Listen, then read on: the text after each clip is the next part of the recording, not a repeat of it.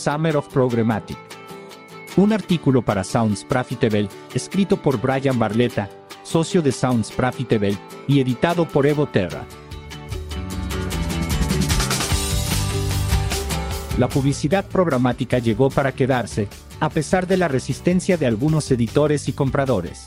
En el transcurso de algunos artículos en los próximos meses, intentaré convencer incluso a los escépticos más acérrimos de por qué la programática es una gran ayuda para todos los podcasts.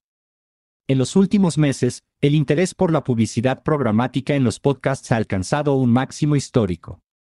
Esas conversaciones, desafortunadamente, no son impulsadas por camiones llenos de efectivo esperando para descargar en nuestra industria pero sí significa que nuestra industria ha madurado hasta el punto en que cada lado del negocio realmente necesita comprender la publicidad programática y decidir dónde encaja o no en su oferta individual. En mi investigación para cubrir mejor este tema, me di cuenta de cuánto estamos todos confundidos acerca de la programática, incluido yo mismo. En última instancia, usamos el término mal. No lo desglosamos lo suficiente, y generalizamos, con un enfoque principal en señalar las partes desagradables, dejando de lado el hecho de que cada uno de nosotros puede controlar si queremos incluir esas opciones. Entonces, comencemos el verano de la programática aquí en Sounds Profitable, profundizando en lo que necesitamos saber para tener éxito en este espacio, ya sea que optemos por participar o no. Creación de operaciones eficientes. El valor central de la publicidad programática es su capacidad para crear eficiencias en los procesos. Eficiencias ganadas por todas las partes involucradas. Cuando se inicia una campaña de compra directa entre un comprador y un editor, hay muchos pasos que deben darse, desde los términos del contrato y los acuerdos de pago hasta el proceso de distribución de campañas, su optimización y la generación de informes sobre los resultados. Rara vez esos pasos son los mismos para todos los compradores o todos los editores. Incluso los compradores más activos se encuentran saliendo de su proceso predeterminado para los editores más grandes y viceversa. Así es como funciona cuando no hay reglas claras de la industria para el proceso manual de compra de anuncios. La publicidad programática tiene como objetivo resolver eso a través de la normalización del proceso. Para las compras habilitadas mediante programación, los editores configuran su plataforma del lado de la oferta, SSP, que brinda acceso a su inventario directamente a los compradores designados. Esos compradores usan su plataforma del lado de la demanda, DSP, para comprar ese inventario disponible.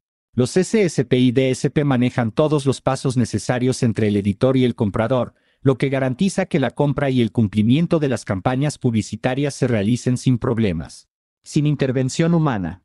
Y aunque tanto el SSP como el DSP toman una parte de sus respectivos clientes, esa parte en última instancia permite que una persona de cada lado administre muchas más relaciones y campañas, lo que genera más ingresos para su empresa con menos gastos generales de personal.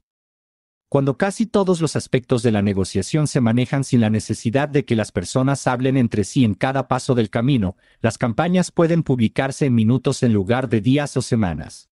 Y esa es una de las principales razones por las que la programática, con su marco definido, ha llenado este vacío en el gran ecosistema publicitario. Cuando todas las partes están de acuerdo con el mismo protocolo, las cosas son mucho más fluidas. Conceptos erróneos sobre los precios programáticos comencemos con una explosión. No hay absolutamente ninguna razón por la que su inventario programático deba ser más barato que cualquiera de sus otros inventarios de anuncios. El punto de confusión más común con la publicidad programática es el precio. Eso tiene sentido teniendo en cuenta cuántas personas confunden la programación con el mercado abierto. En un mercado abierto, los editores ponen a disposición tanto o tan poco de su inventario como deseen. El editor define sus categorías de contenido IAB, categorías de podcast, su precio mínimo, CPM mínimo, y con qué anunciantes y categorías no quiere trabajar. El comprador configura su campaña con toda su segmentación configurada en todo el inventario elegible, y nos vamos a las carreras. Tradicionalmente, en la publicidad gráfica y de video, los mercados abiertos representan el 20% o menos de las ventas de anuncios. Los mercados abiertos a menudo brindan una transparencia mínima al comprador de lo que se muestra en el grupo de inventario al que se dirigen, y no siempre brindan esa información después del hecho en los informes. Los editores rara vez se enteran de quién era el anunciante. Lo peor de todo es que en realidad solo hay una palanca para que un editor tire, reducir el CPM para obtener más impresiones completas. Estas soluciones brindan absolutamente valor en el fondo de una cascada para los principales editores, lo que les permite colocar campañas de mayor valor por encima de ellos. Para los editores de cola media larga, los mercados abiertos son excelentes formas de monetizar. Piensa en Facebook y YouTube. El otro 80% de la publicidad programática se compone de garantías programáticas y mercados privados. Las garantías programáticas imitan completamente las ventas directas en la actualidad. En lugar del correo electrónico y las hojas de cálculo, el intercambio manual de archivos de audio y píxeles a través de Dropbox y muchos otros pasos intrincados, la programación proporciona el proceso. Entonces, cuando toda la programática está reemplazando aquí el aspecto operativo, no hay razón para que el precio baje, ya que es exactamente el mismo inventario que una oferta directa. Y en algún lugar entre el mercado abierto y la garantía programática se encuentran los mercados privados. Esto mantiene la relación de venta directa entre el editor y el comprador, al tiempo que permite que el comprador sea más selectivo con respecto a las impresiones que desea comprar, al mismo tiempo que permite a los editores permitir que varios compradores compitan por esa impresión. Los editores pueden controlar cuánto de su inventario está disponible en este modelo y quién exactamente tiene acceso a él, mientras que los compradores pueden determinar el valor de esa impresión individual. La programática abre una vía adicional para vender. Fuera de los mercados abiertos, lamentablemente no se enciende y se le paga. Es solo otra forma de hacer negocios. Diferencias de podcasting La tecnología de podcast está increíblemente consolidada. La misma infraestructura que aloja y distribuye su podcast es también su servidor de anuncios directos y, a veces, incluso su SSP. Ahora, no voy a sentarme aquí y decirles que Google no ofrece básicamente las mismas oportunidades entre todos sus productos para editores en publicidad gráfica y de video. Pero voy a enfatizar cuán importante es para un editor poder elegir cada uno de esos componentes por separado sin temor a que una pieza no pueda integrarse con otra. Eso significa que no todas las plataformas de alojamiento de podcast funcionan bien para la publicidad programática en la actualidad. Y desafortunadamente, la tradición de podcasting de cada plataforma de hospedaje que aborda la publicación de anuncios de manera única se ha trasladado a la implementación de BAST, como la mayoría de las plataformas de hospedaje admiten la programación. En la actualidad, solo AdSwiss y Triton Digital ofrecen soluciones de SSP para podcasts, y cada uno ha trabajado arduamente para tener en cuenta no solo los matices de las plataformas de hospedaje que pueden admitir su URL BAST, Art19 y Megaphone, además de sus propias capacidades de publicación de anuncios, sino también para asegurarse de que cada DSP que integren esté configurado para el éxito con la naturaleza única de la programación de podcasts, que es un poco menos en tiempo real que otros canales publicitarios.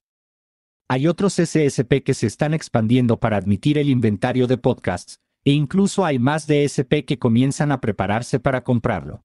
Ese pequeño atisbo de la falta de cumplimiento de los estándares sobre cómo funciona la programática es una barrera que debemos enfrentar a medida que buscamos una mayor publicidad para llevar sus herramientas a nuestra industria. No todos los principales DSP estarán abiertos a integraciones personalizadas para una industria en ciernes como la que tenemos en el podcasting. En resumen, cuando digo que la publicidad programática abre puertas para el podcasting, lo que quiero decir es que un comprador puede ingresar a su DSP que usa para todos sus otros canales publicitarios y configurar para ejecutar una campaña de podcast justo al lado de una pantalla, video y campaña social. Obtener esos datos como y donde los compradores los desean les permite mover el podcasting de campañas de prueba ad hoc a un canal central completo. Esto no corta las compras directas con lecturas de host o asociaciones integradas más inteligentes pero sí hace que todo lo que no esté a ese nivel sea algo más sostenible. Para llegar allí, vamos a necesitar más de nuestras plataformas de hospedaje. Los editores deberían poder hacer que todos sus diferentes tipos de anuncios compitan por el CPM más alto o la orientación más granular para ganar, si eso es lo que realmente quieren. Ya sea venta directa, mercado o PG diagonal PMP, el editor necesita el control total de esas palancas. Hoy en día, la constante afluencia de dinero de estos importantes mercados o la representación exclusiva de la plataforma hacen que sea difícil retroceder cuando la tecnología no funciona como se esperaba. Pero, A medida que ingresa más dinero a la programática y esos mercados no pueden seguir manteniendo altos los niveles de CPM, veremos que las plataformas de hospedaje se adaptan o los editores migran a soluciones que les brindan un mejor control. Gracias por escuchar este episodio de Sounds Profitable, artículos narrado, una producción de Sounds Profitable. Para más información visite soundsprofitable.com. Este artículo fue traducido a través de la tecnología de traducción del inglés al español de Veritone. Obtenga más información visitando veritone.com.